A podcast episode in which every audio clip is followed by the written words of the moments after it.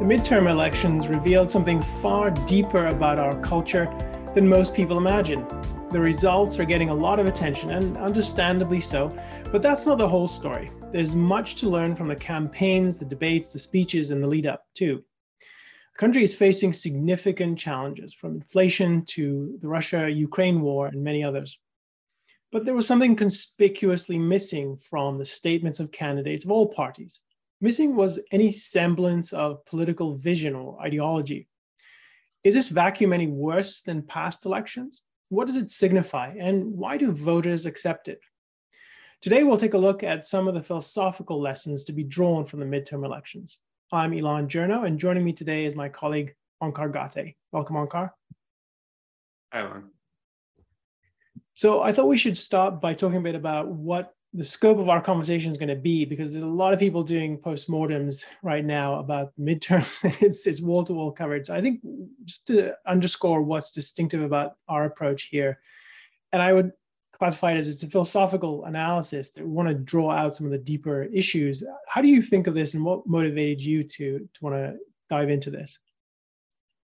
Yeah, I think of it as it's a philosophical perspective, a longer-term perspective of what's happening in American politics. So it's stepping aside. I mean, people are looking at it, at it from the perspective, and I mean, this is valid, but it's not all there is to the situation. I'm looking at it of uh, what happens, normally happens in a president's first term when it's you've got these midterm elections, and when his popularity is such and such.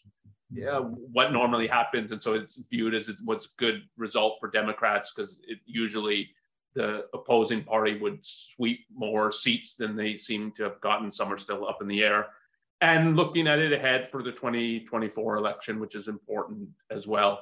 But it's important, as I think it equally, to take a longer term view of what's happening in American politics and some of the the deeper forces, both, right, well, here I think it's essentially there's negative, deeper forces that are important to pay attention to that, uh, unfortunately, I, I think they're, they're negative and they're ominous, and that you could see it in the campaigns this year on both sides if you're taking this wider, longer-term perspective. So I wanted to put a few issues on the table that I was really interested in, in thinking about what what's going to happen as a result of the midterms and where different candidates stand on this. I'll just name, put them all out, and then we can dig into some of them. So one was abortion, I think, which is the biggest issue in many respects because of the decision earlier this year from the Supreme Court knocking down Roe uh, as a precedent. I think inflation, and we were talking earlier about inflation and the pandemic, that the just what how would you approach these issues? What what's their salience for people? Energy, energy prices, and I and this I think of as slightly different from most people. I think of it as the the ways in which we're restricting energy production in the United States, which is hobbling our ability to, to extract and, and take advantage of energy. And that's part of it is seen in high prices. And then there's some foreign policy issues that were not really discussed. I mean, surprising how little there was of this. So the big one is Russia, Ukraine, another one is Iran, and then another one is China. And they, they make some appearances, but not at all in the way that I would have expected. And then the, the final issue, you mentioned this, and I think it's it's worth, maybe we can start with this. The, I'm not sure how to describe it, but I, I would say that there's this whole climate of questioning the integrity of elections ever since twenty twenty, where you know, the, the whole steal the vote and then what happened in January sixth and, and how this has been fostered by Donald Trump and many others uh, since then. And this came up as an issue. You, you mentioned this in the, the context of Georgia, where uh, there was an outcome that I think was significant. So I'm curious of your thoughts on how these issues figured and didn't figure into uh, uh, the results. And where, where do you see any bright spots as well? Yeah, so the, and in the shorter term, but it has implications for twenty twenty-four and and beyond that. I was the most encouraging thing for me was the Georgia that Brian Kemp defeated Stacey Abrams, and same at the level of the Secretary of State. So these were people, and if you, I think we talked about this when we did our podcast on January sixth uh, insurrection, or the however you want to term it, uh, that if you listen to the call between Trump and Kemp, and I forget, there were others on the on the call, um, and the pressure that was being put on Georgia that you should just not certify the vote or do something that they had, and the essence of the situation from their perspective was, we have no evidence for any of this, and yet you want us to do it. And when you listen to that call, I think one of the things that was striking about it and good about it is that they just sounded like Americans, in the sense that, like, you're asking us to do something, you don't provide a shred of evidence for it, and like it would be really wrong to do it. And it, and the politics of the situation didn't matter as much, and um, people and people on the Democratic side and so on, but just sort of Americans following the political scene, I think rightly saw that as like, that's a good thing. That's part of what it means for someone to put, let's put it in terms of the, the kind of oaths they take, of putting the Constitution first and so on. And then you certainly can, as a government official, do something for which you have absolutely no evidence for. And that it, the, the fact that they're Republicans and so on shouldn't matter. What they did was right in that situation. It was important that they did the right thing. And I think any voter who cares about the election system, but also cares about rewarding politicians who do something good, they uh, deserve the vote. And particularly if you're saying in contrast, say, to Stacey Abrams, I think the, the positions of Kemp and so on are better as well. But that they didn't, even if someone is thinks like, I can't vote Republican or independents looking at it, I think part of what the vote, what it reflects is some genuine assessment of, and not just, uh, um, well, it's Republican, I'll never vote Republicans, I'm voting for the other candidate, or vice versa. The, the results were somewhat unexpected. And I think I've, the analysis I've seen that makes sense to me is that the independents Um, acted independently in that sense and supported some of the better candidates if they're Republican, voted against some of the worst candidates if they're Republican. And it, so in that sense, they weren't, it wasn't so tribal. And I think it was important that in Georgia, these two people, they won re-election, because I think they deserved to win re-election. Yeah, I was surprised, just to turn to a different topic, how little there was on the pandemic. So in one respect, there was people, I think the um, the governor of Florida campaigned on the fact that he kept the schools open and wasn't this great. And, and in some ways, I can understand that, that, that was, it, it turned out to be a better policy than what was being done in many other places. But overall, you know, during the pandemic's peak, we were talking a lot with our colleague Onkar, uh, uh, Onkar, you and I were talking with Amesh Shadalja, who's a, an, one of his specialties is that he, he looks at pandemic preparedness, and one of his critiques during the pandemic and since then has been that America was underprepared, and it was uh, uh, unforgivable given all the knowledge that there is about being prepared for a pandemic. And I've been thinking that it, there's parallels between that kind of preparedness and, and military preparedness, which is a pandemic is something that occurs rarely, and well, thankfully it's very rare. And military confrontations should be rare too. And and given where we are as a as a country, they they are rare. But there, there's a way in which it's much easier for people to recognize we need to have a military that's strong and ready for anything. Who knows what might come. The pandemic should have taught people that we need similar levels of preparedness. It, it looks different. It's not bullets and, and, and armaments and so on, but it, we needed a, a level of preparation for this sort of crisis. And no one's really pushing that. It seemed to me like a winning proposition. Like, if you promise people, we'll be in a position where we never, ever have to be locked down the way we were during the pandemic. Isn't that a, a winning proposition? To me, I would be very, be very appealing to me. Uh, and all the economic upheavals that went along with the lockdowns. And the, so that seems like a big omission.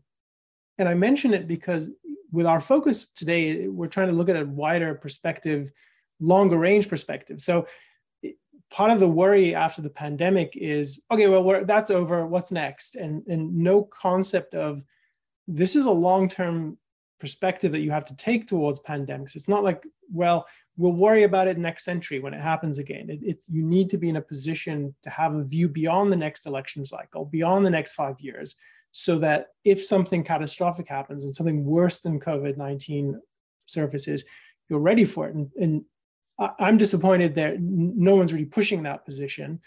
Uh, and I think it's, it's a symptom, or I think it can be read as a symptom of a lack of long-range vision politically. That's the basic lesson or uh, idea that I take from the, the midterms. And this is in terms of thinking of the longer-term political direction of the United States. What I found striking is, so you put it long-term political vision. I put it, I'm long past thinking that any politician will talk at the level of principles, of political principles, in the way, so what does it look like to do that? In the way that, say, Madison, uh, James Madison or Thomas Jefferson talked about politics, about the Constitution. If you think of the Federalist papers, I don't think, and it, it is unfortunately, I think, unreasonable to expect today's politicians to have anything close to that level of intellect, understanding, and kind of political uh, program. So that, that's at the level of deep political principles, such as like why you need a separation of church and state. Both Madison and Jefferson have much and much eloquent to say about that. No politician today, if they say anything, will be just total blow minds, which is not true of Madison or Jefferson.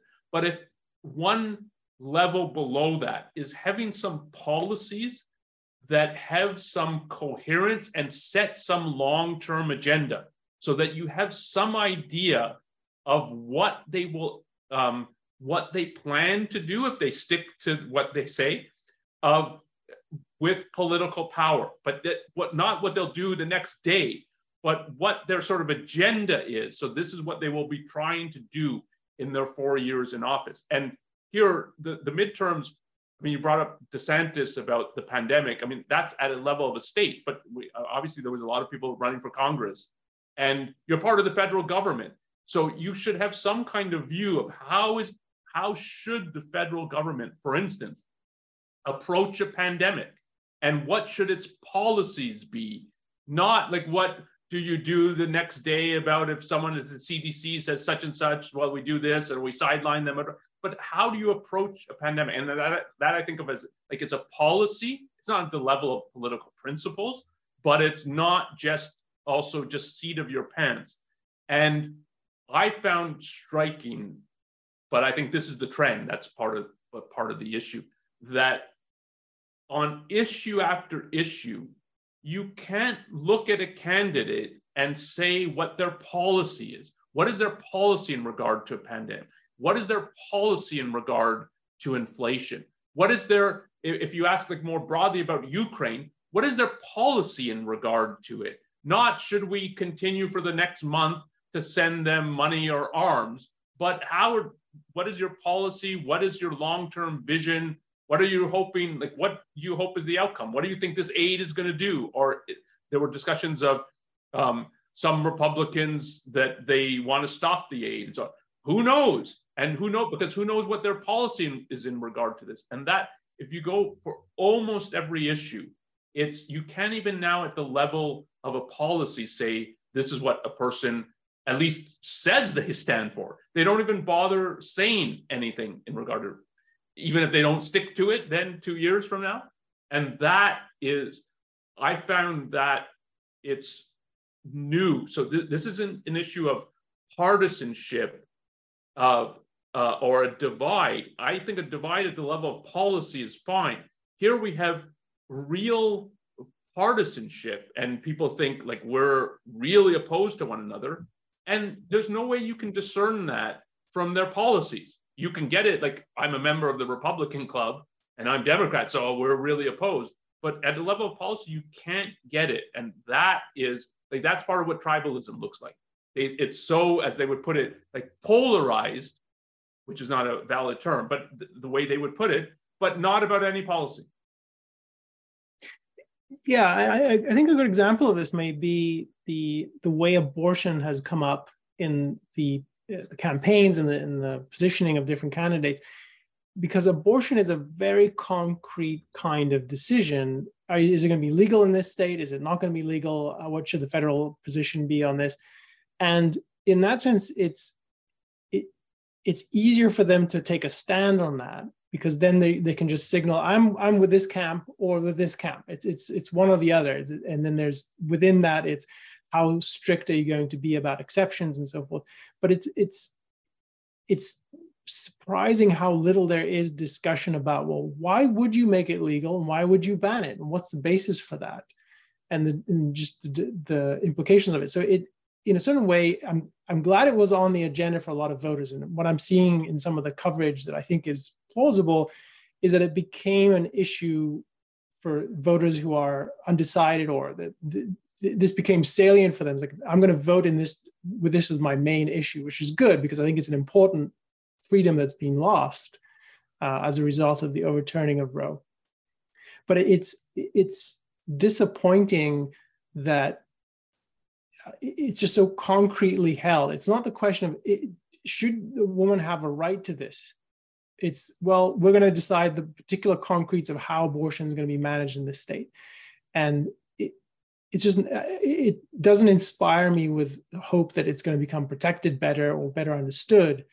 Um, but it does seem like that in, in a number of places, voters are not happy that this has been uh, taken away. So that's sort of a very small bright spot uh, in, yeah, in this landscape. I would say, I would say that's the issue where there's the most long-term perspective, and yeah. it's it sticks out both for that and how um, precarious that is. In part, as you say, because the and it's basically both sides don't want to articulate their reasons for their position. They will have a position, but it has the most long-term focus because it's at least at the level of laws, laws either being proposed or laws we would overturn. And that has long-term implications. If this is the law that we're banning abortion and there won't even be exceptions for rape and incest, that like to change the law is a process. And um, so that like has some endurance, but even there, like that was the most abstract discussion, I think. The, and you could at least say that you're getting maybe close to a policy in regard to it. But if you contrast that with, say, inflation and the pandemic, and I think they go together, because if you don't have a view that inflation is connected to the pandemic, um, you're not thinking about it at all. If, if you think like you can um, have millions and millions and millions of people not working, told to stay at home and so on, not producing anything, so dramatically restricting supply, and well, that won't have any impact on prices. The, I mean, you live in a fantasy, and you, that makes you unfit for even thinking about running for office. If that, so you can't, if you're seriously saying, well, we're going to tackle inflation and so on, the idea that you can have no position on the pandemic and w- on lockdowns and things, and was this all wrong, and we need different policies, and we have to ensure that there's different policies in perspective, uh, in place.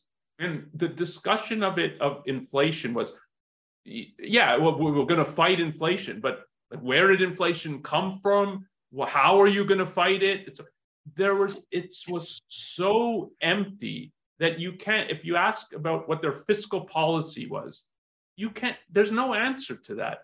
Um, and uh, the, and there was no pretense of even an answer. And that's part of what I find new, that there you don't even have to have a pretense of an answer to that. So you're suggesting different ways in which this is a new development.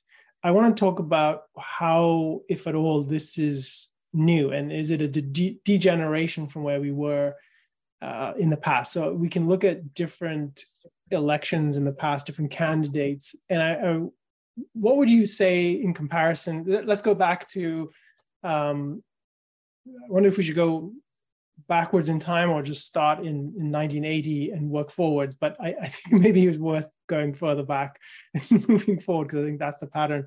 So Ayn Rand had a lot to say about Reagan. She did not like him. She liked him initially, and then as she learned more about him, she grew very negative and, and critical. And you can hear her views on him in a talk called The Age of Mediocrity, which you can find. We'll, we'll put links to that in the show notes. But the, the her view of Reagan was, her, what she objects to is the philosophy he doesn't have. I think that's, a, I'm paraphrasing, I don't have exact wording, but it was a very profound statement. Like, it's not that he has the wrong views, like he doesn't have a view and he's letting in other people sort of fill the vacuum. He, he's, he's, he's empty and the various influences are coming in. And one of the major influences, and she, she faulted him for allowing this to happen, was the so-called religious right or the moral majority. That's one of the factions within it. Uh, and, and that came to define Reagan's positions in a significant way, maybe not exclusively, but it definitely some of his signature position. And I, ever since I remember encountering it was surprising to me compa comparing her analysis of Reagan with a, sort of a, a, a favorable yet critical view that you would get from someone who's a conservative, which is Reagan is a towering giant in in the mythology of the American right. He's, I mean, people deride him as the patron saint of the conservatives. He's this really principled guy, inspired a lot of people, and he's someone against whom future candidates are always judged. Is he Reagan-like? Can he can he muster the same kind of enthusiasm among voters? And so there's a big gap between how she saw him and how many people see Reagan. So that, I think, is is telling. So she already said of Reagan, take, and she had other things to say about her predecessors in office, but she regarded him as vacuous. Uh, and I, maybe it's useful to talk a bit about why that is and what sort of, what's the implied standard here that she had? Yeah, I think it's, I mean, what you said is what, and I think it's, it, you say you're paraphrasing, but I think it's pretty close to a direct quote that what she objects to Reagan is the philosophy he doesn't have. And that's an expectation of that um, an American politician, an American president running for the, the, the head of the federal government and so on, should be operating at a level closer to Madison or Jefferson. So she would never say, I think of Jefferson, that he doesn't have a philosophy. And here it means particularly a political philosophy, a set of principles through which you're going to construct your policies that are setting the long-term direction. And that that's how people saw Reagan, as he's this new, the revival of the founding fathers and so on. And I think her perspective is, you don't have a clue if you think he's like Jefferson or he's like Madison. So that's her standard. And that's part of what I said earlier, that I've dropped that as a standard. I mean, it's, it's, it's sad in that sense that you have to drop that. But if you have that expectation, um, no, no politician's going to come close to it. But if you think just at the level of policy, I take Reagan over today's politicians. And that is, I think it was still right to think of him as having some policies, both bad and good. But so even something like the, the, his attitude towards the moral majority, and that like part of what we need is more religion in politics. That's completely false. It was a destruction of freedom, but it tells you a little bit of his long range orientation of, and, and that he lived up to it in some regard. Um, I, I think the moral majority certainly hope, thought he's going to pay them more attention than he did, but he certainly did some um, and helped them gain more respectability, more political power. But if you think that, I mean, he came in to fight the inflation at the end of the seventies. And again, you had more of an idea, he has some policy. He sees inflation as a monetary phenomenon. He's going to bring in someone like a Paul Volcker, who what he's going to do is clamp down on the creation of money at the at the level of the federal government and Federal Reserve, and That's not, that's not political philosophy and political principles, but it is a policy that sets some long-range direction. And the same in foreign policy. You had an idea that he views the Soviet Union as evil, and that that like his policy is going to be stop appeasing them and speak more forthrightly about that they're evil, and that's how we have to deal with it. And that's there's something that this is what I mean by a policy. It's not a political principle, but it sets some long-range direction, and you can have some idea of what he's going to do if voted into power. And so many of today's politicians, I think you can't really answer that question. They're going to do with the, in the way their tribe swings and so on, but they don't have any policy that is ideological or intellectual, is a different way of putting it. And that, I think the contrast of Reagan, both backwards towards Jefferson or Madison, is tells you something very deep. And then fast forward to someone like Uh, take of who Republicans wanted to win, Mehmet Oz, or take um, Herschel Walker in Georgia. I mean, it's going to a runoff. Uh, the, the idea that they have any policies, they don't have any policies. Uh, and I think both of them equally could have run for the Democrats. Um, and that's because that, like, there's nothing intellectual there. And that's, I think that's, that's, it's new. It's a continuation of a trend. So in that sense, it's not new, but it's we're quite a bit lower than um, we were even, even twenty years ago. We could talk about sort of the turn of the century. Um, but, so that's part of my perspective on it. And I think think of, of part of what Ayn Rand was looking at. She's looking at it at the level of principle, and but even at the level of policy, something has changed dramatically, I think. Yeah, I think another good example is, again, someone I we were very critical of when he was in office, and I'm still very critical of George uh, W. Bush. Uh, he was in power when nine eleven happened, and he presided over the, the response to that in Iraq and Afghanistan. And we were scathing about George W. Bush, and I think all of that holds up.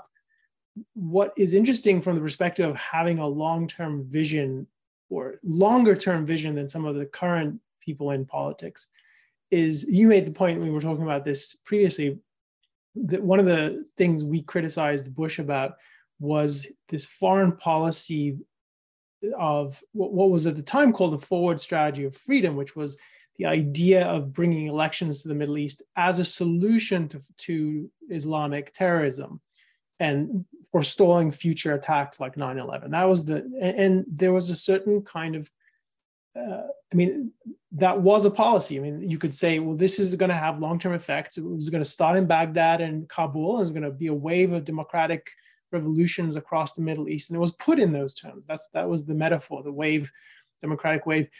And it, and they tried to implement it. So they, they took it seriously. They went and pushed for elections in Egypt, and they pushed for elections in the Palestinian territories and in Lebanon and in other places. I mean, it all went awry, as, as predictable as that was, and we were um, making that case. But it, there's a way in which, as wrong as that was, there was a, a kind of longer range perspective that you could understand. You could, you could point to it as, this is a direction, we're going to try this.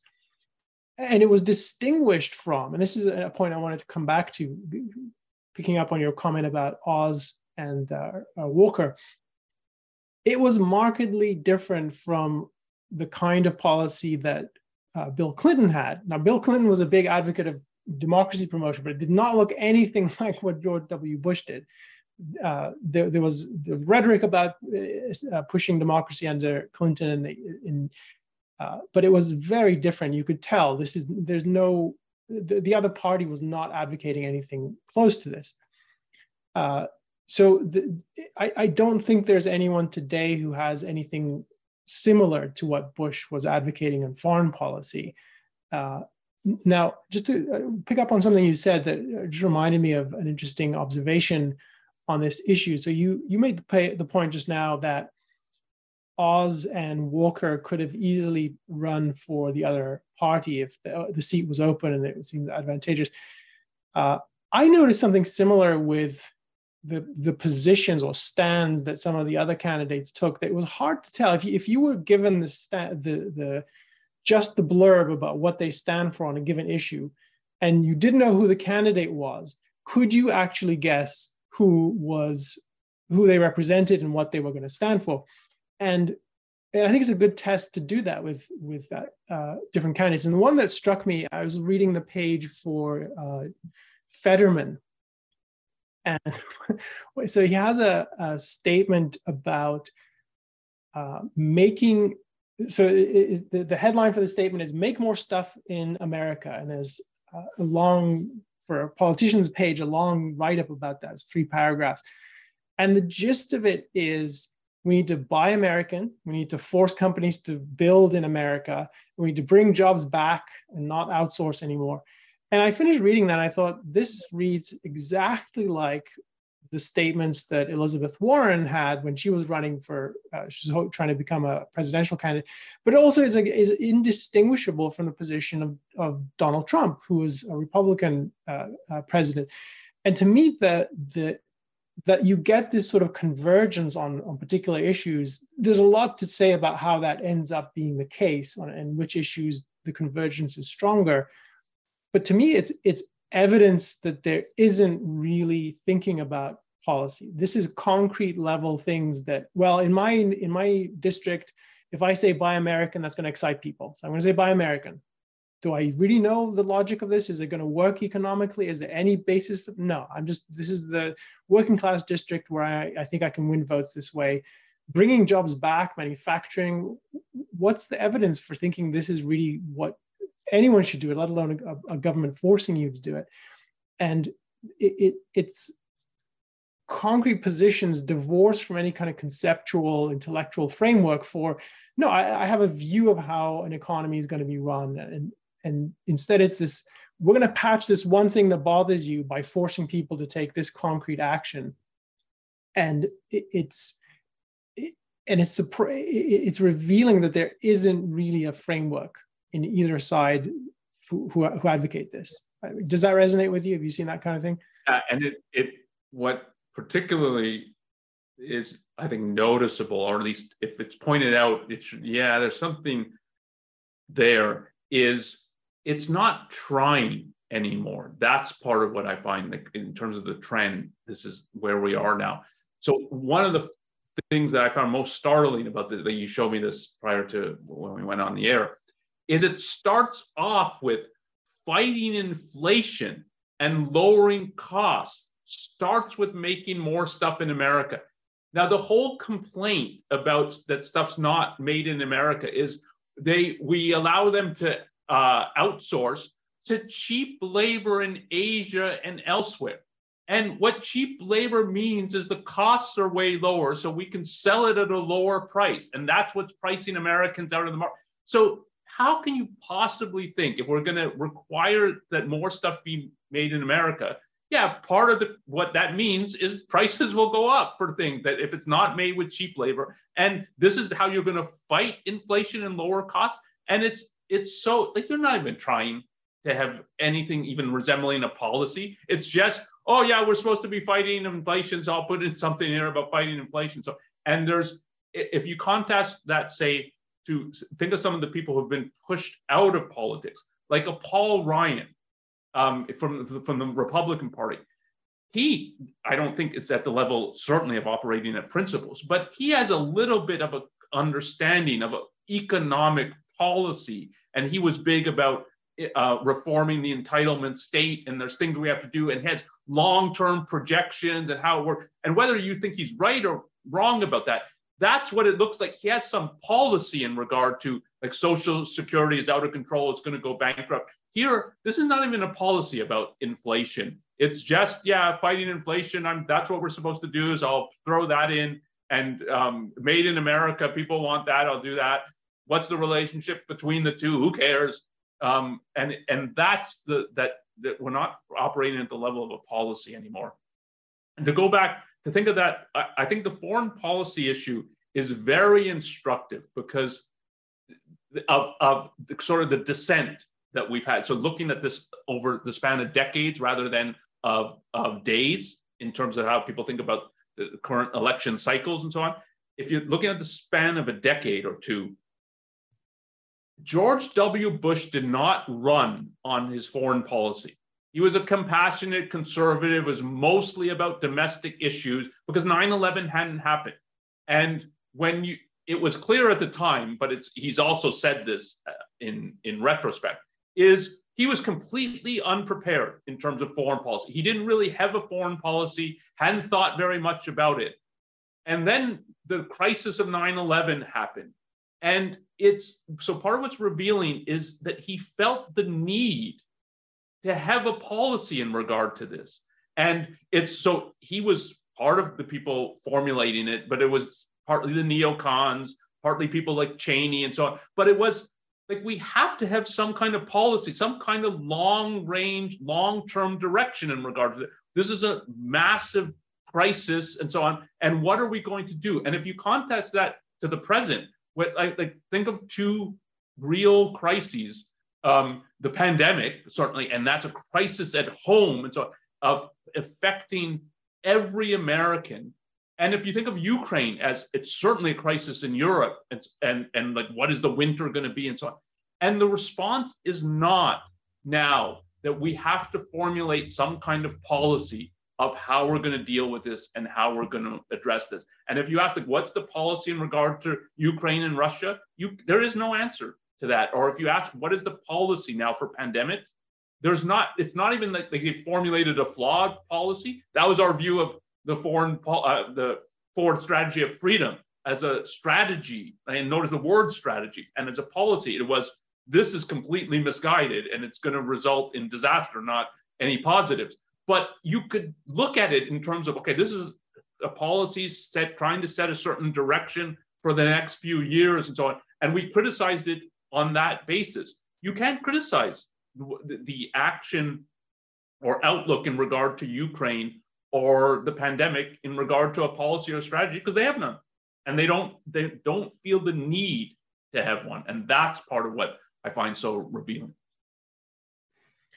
I, I want to just step back a bit and talk about how this is a trend. So you mentioned it, it, it's a disintegration or uh, degradation over time. And I I agree with that, I, but I think it's worth unpack, unpacking what's behind it and why is it people who vote are tolerating it. And I think that there's two, at least those two issues to unpack. But in thinking about it, it, it it's, let's try to characterize a bit what this trend is. And I, I think a couple of things that have come up already. It's not long range. There, there's no conception of the long range. There's very concrete range of the moment perspective. Election cycle driven, I think, is the way people are comfortable thinking of it, but it's maybe even less. Uh, I think an election cycle has some sem semblance of planning, and I, I tend to think it's, it's more news cycle driven, so a twenty-four hour cycle.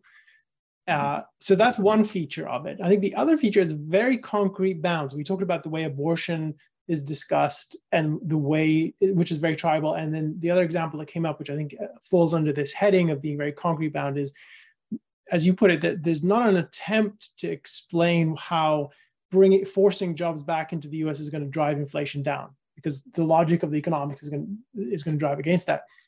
Uh, so I think that the one of the things that strikes me about this is th there's one other feature that I think is worth talking about in this trend, and maybe you have others you want to raise.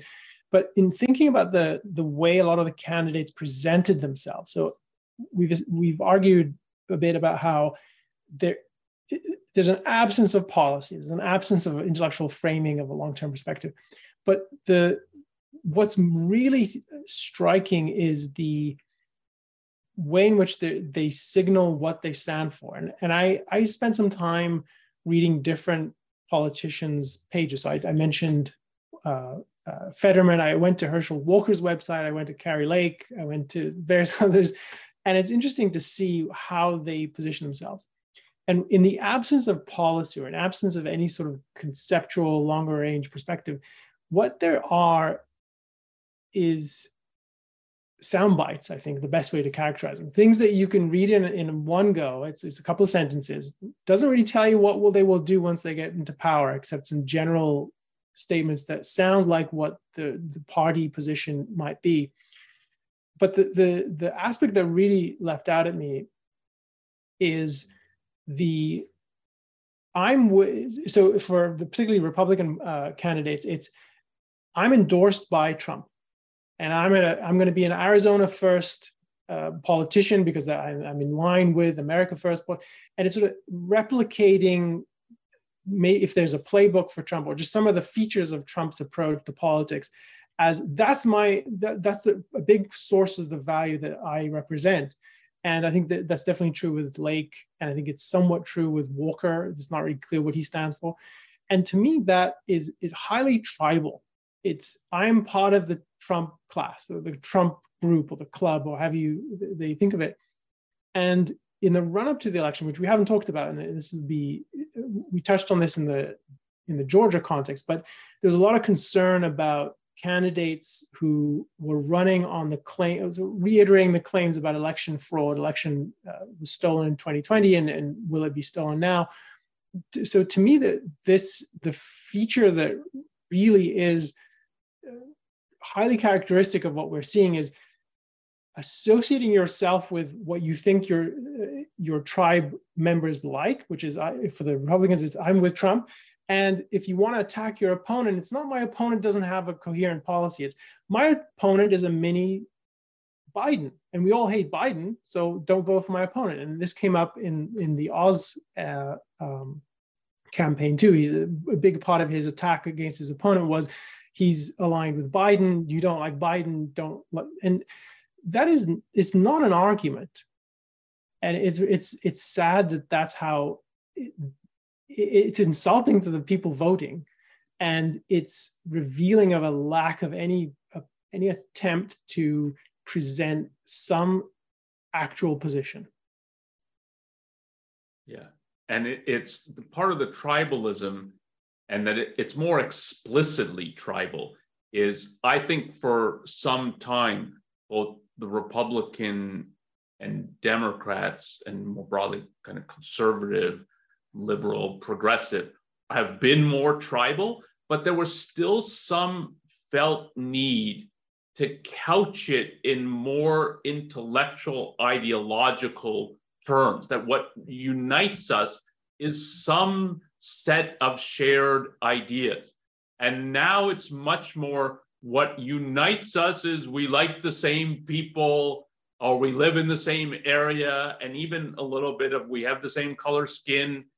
And it's so the absence that what we stand for is some ideas.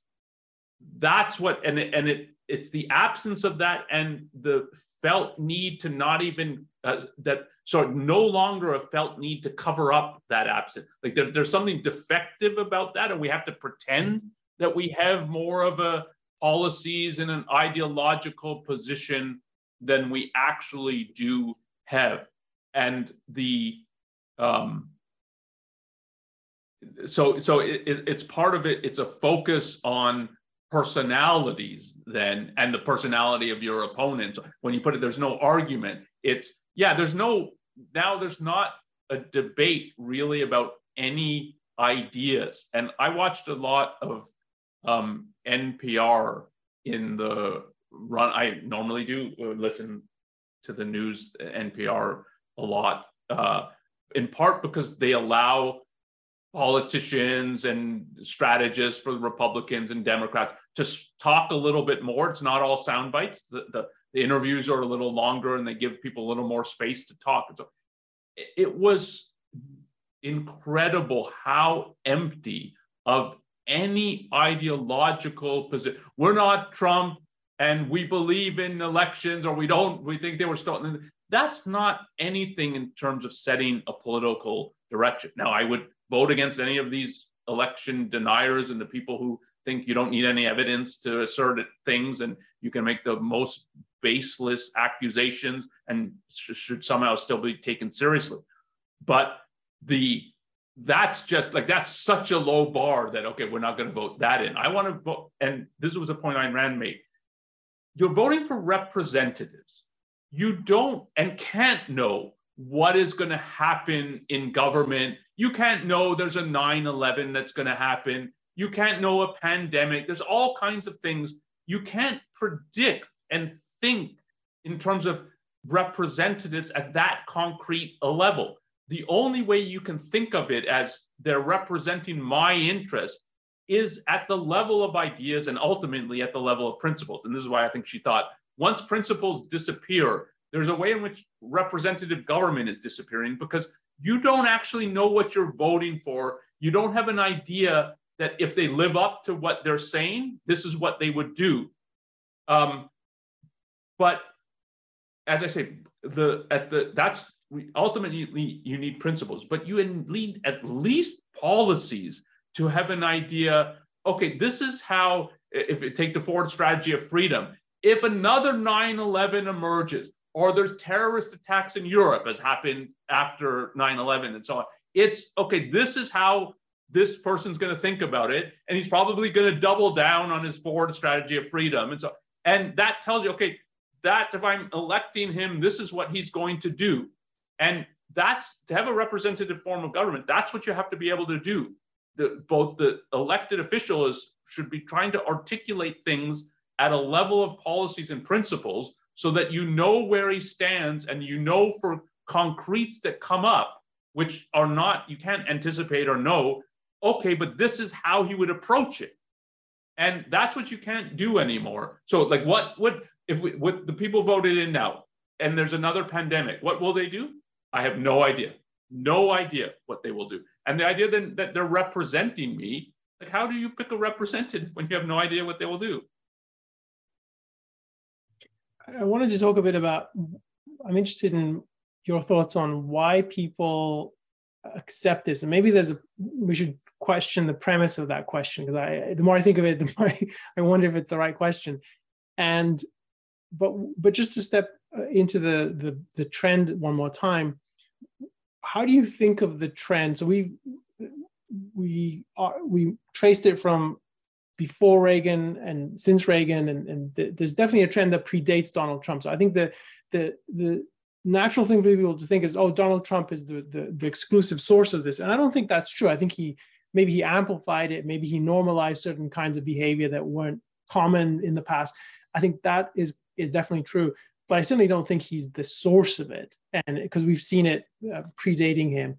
How do you think of the fundamental driver behind this sort of anti-intellectual trend, or how, how do you characterize it?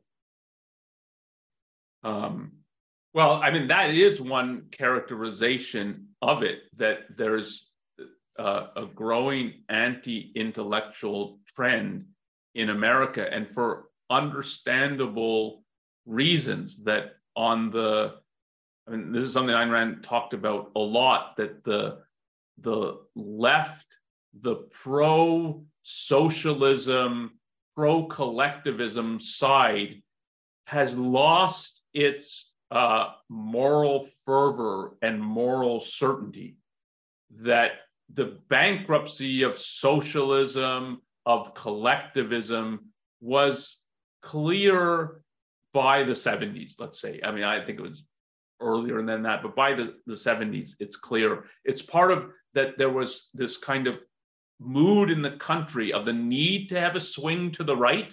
And that's part of how it, it was put. It's that, like, this has failed.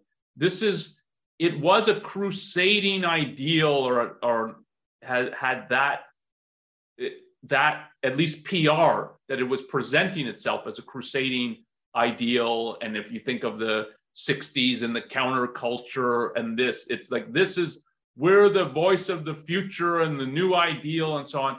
And that was shown to be a disaster politically. Um, but it, it dates further back into World War Two and, and the, the rise of collectivism and its, and its failure.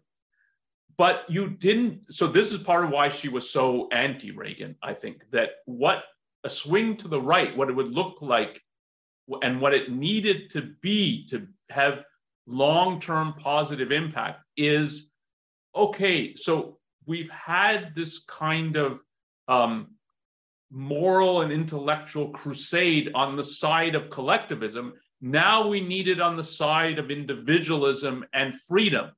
And that's part of how the, sort of the P R around Reagan was trying to say that's what he is. And her view, I think, was that he is not that. He's not anything like that. And to associate what it looks like to have a moral crusade for, on the side of the right is Reagan and the so-called moral majority. I think Ayn Rand's comment was they're neither. They're not moral and they're not a majority in the country. Um, and it, it was in part of P R com- campaign in the same way it was for the, the new left to, to, to exaggerate what their attraction was to the rest of the country. But that's, so you have then Reagan presented as this is what it looks like to be sort of moral crusader on the right. Who wants that? Who wants the moral majority? And that's part of what pushes in an anti-intellectual direction. Now on both sides, both sides have an awareness that, and the awareness unfortunately is true, that we're not actually intellectual. I mean, the idea that the new left was intellectual, the counterculture with its drugs and the hippies, um, has nothing, has no connection to the intellect. And the moral majority has no connection to the intellect. So this is part of it. It's a long-term trend of emptying the American politics of any real intellectuality. I think it is a longer-term trend, but where we are now is new. And I don't know what your perspective is. I'm so I know you have a non-U S perspective because you're an immigrant, so am I, coming from Canada. And I can remember thinking in the nineties that um, as bad as American politics is, it's better than in Canada because they talk more about ideas and ideologies than any political party in Canada does. And to just give an example from Canada, we had a party called the Progressive Conservatives.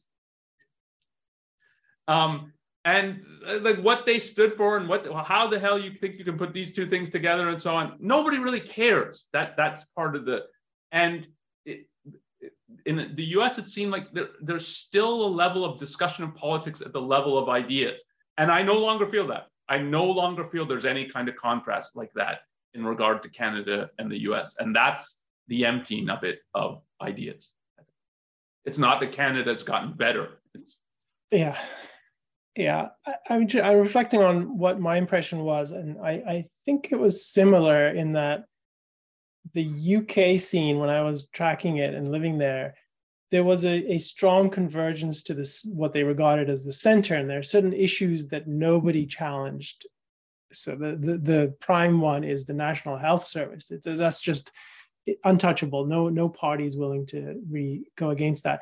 And every party is going to campaign to align with that. And it was very small differences between the two major parties.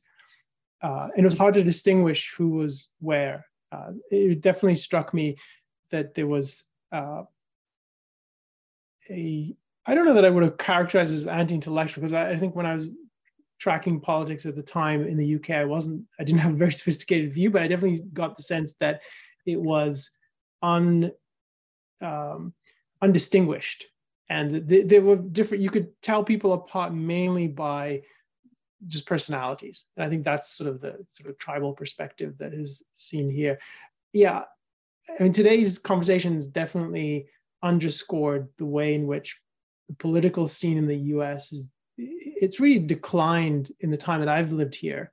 Uh, so I remember you, you mentioned uh, George W. Bush. I remember. Uh, being incensed at his platform of compassionate conservatism. I remember trying to write articles about this and his whole approach to it, and, and thinking, well, there, there, it's a new riff on conservatism, and what's really new here, and this is really not at all compatible with freedom.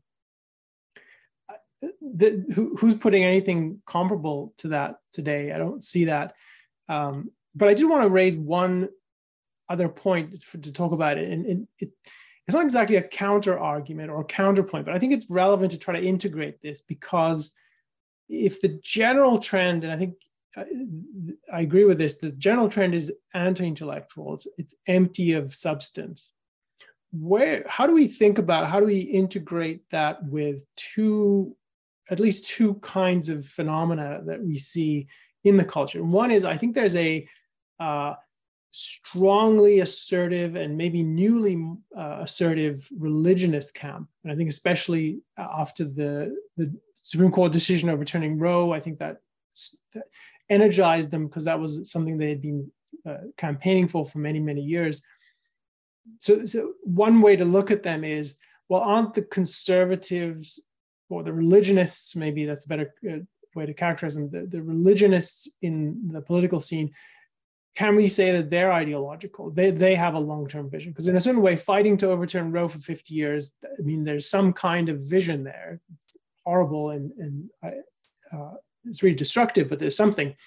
And then on the other side, and they, it was interesting that neither were of these two were particularly salient this election cycle, but um, the kind of progressive that uh, A O C represents, and before her, Bernie Sanders. So there's sort of the people who describe themselves as socialists or democratic socialists or qualified, but they're much more in recognizably socialist than other people in the Democratic Party.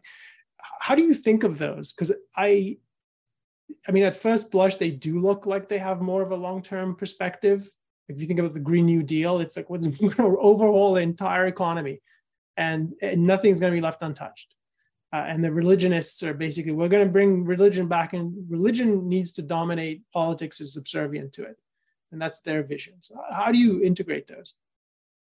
Yeah, I don't think of the religionist as long-term vision in really. So there is a long-term perspective, but it's a concrete bound vision that they want to, to endure over time. But this is part, like, it's a dogmatic perspective, but dogma, you can have a perspective of, yeah, this dogma should rule for centuries and nobody should ever question anything and change anything.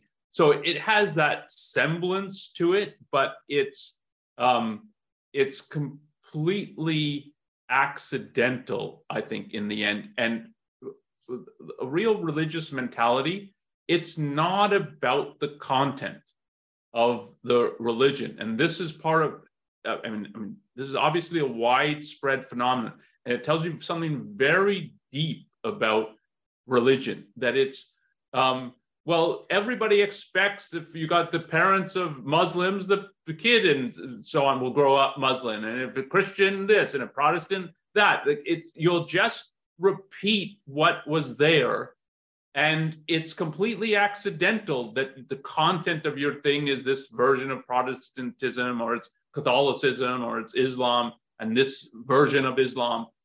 And that tells you that what it's functioning is that there's not a view that this is intellectual content for which you can think, like, is this really true? And is this false? And so why would there be that kind of alignment? And this is the sense in which the content's accidental.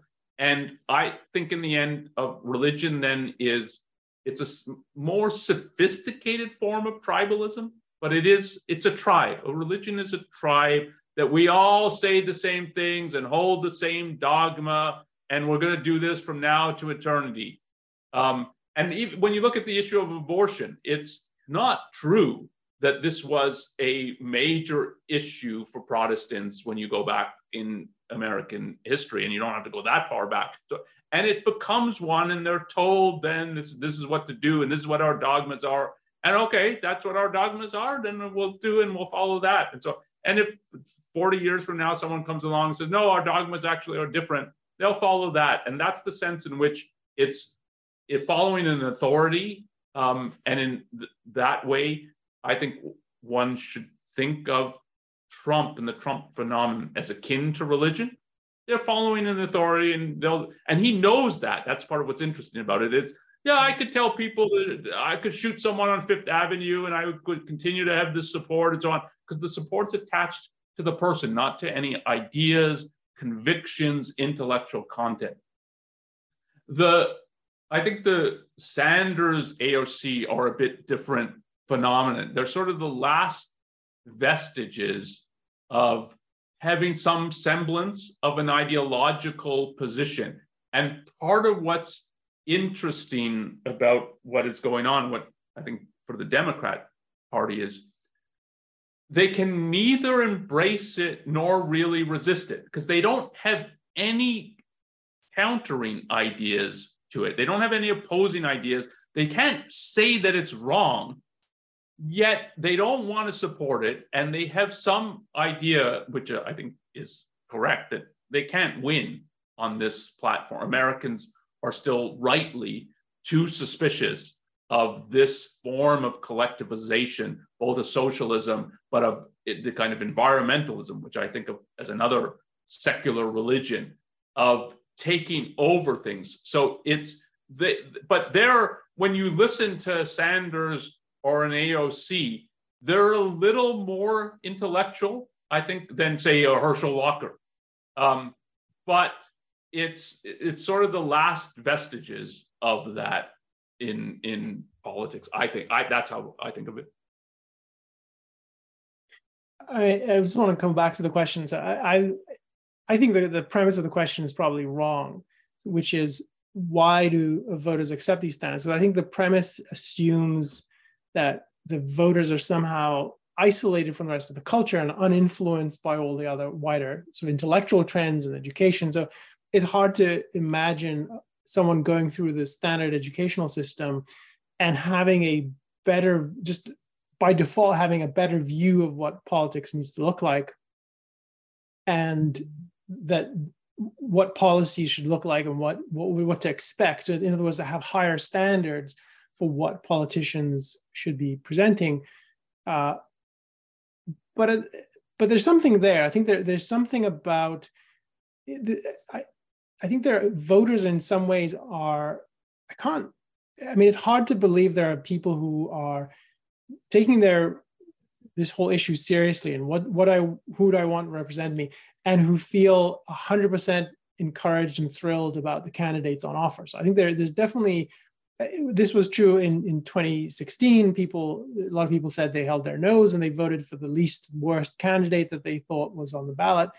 Uh, and that's a common feature, that people don't look at politics like, yes, I'm fired up by this politician. This is, and, and leaving aside the Sanders phenomenon, which, which had some, some of that uh, flavor to it. But there is something here that I wonder what explains it. So, uh, so I guess I'll, I'll reform form the questions. What do you think about the, the voters' perspective? Is there anything to say about how they fit into this?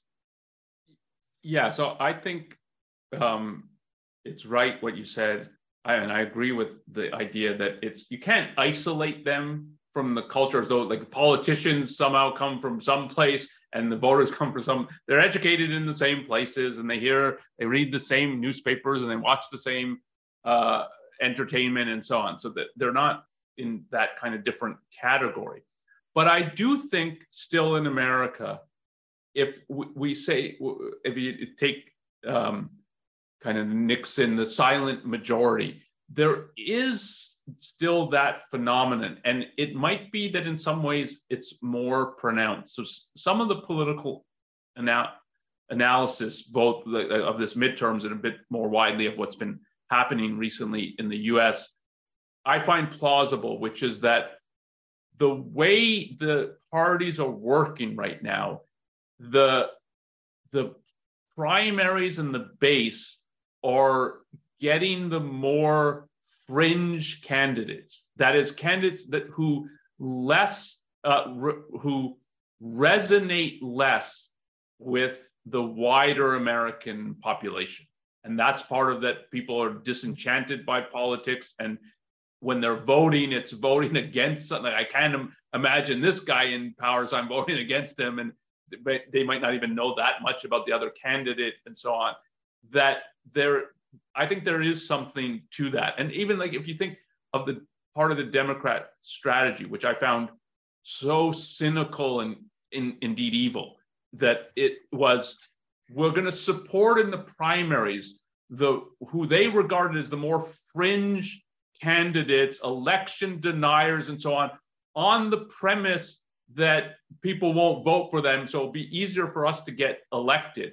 And I suspect part of that strategy actually worked.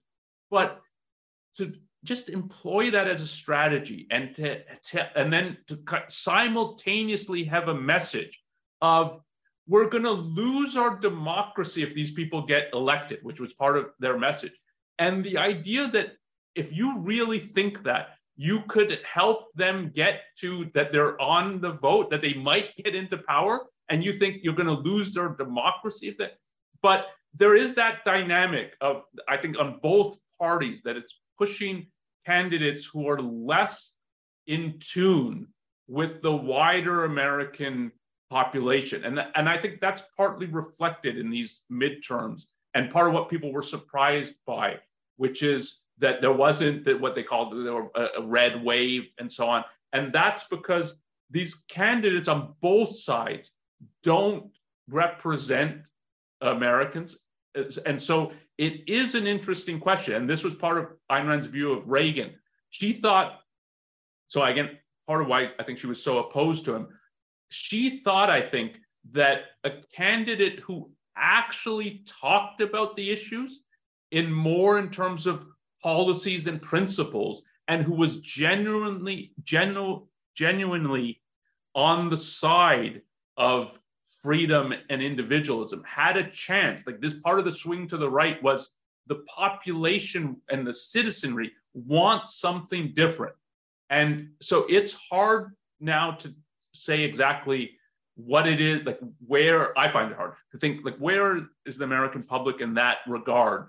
But I think they're certainly better than the, and have better views than many of the candidates who are on the ballot and for election. And that's partly reflected in the results of this. So it's, if we had some better candidates, would they have a chance of being elected? I think in the in the wider general election, yes. Can they get from the primaries to that? So if a Paul Ryan was on the ballot, I think he would have been elected in many places. Could he get to be the representative of the Republicans in a certain district? That's much harder. But that's part of what's happened in terms of just the kind of the more uh, uh, immediate dynamics of how the parties are working, that I think it's right to think that this, this is a real problem. So I want to come back to you in just a sec to get any final thoughts you have or suggestions. And we have some uh, resources we can encourage people to take a look at.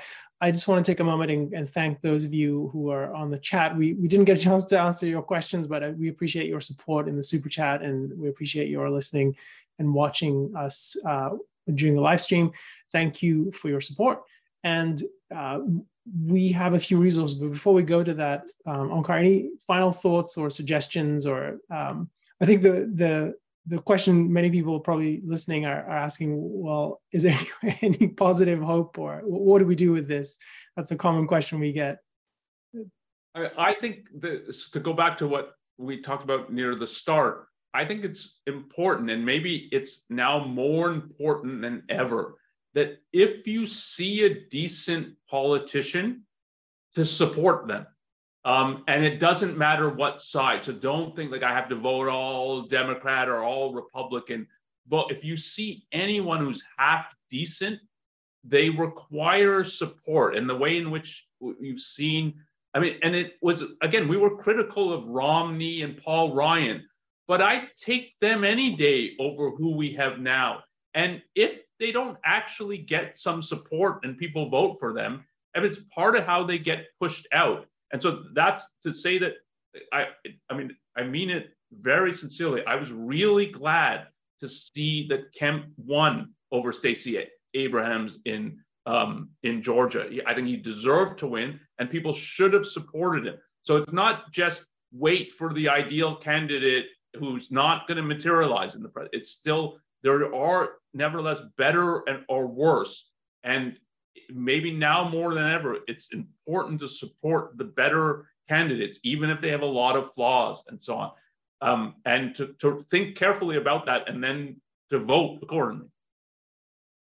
Okay, well, let's draw a line there. We, we've reached our time. Let's share a few resources with everyone um, on some of the topics we talked about. So the Age of Mediocrity by Ayn Rand is a Ford Hall Forum talk that you can listen to.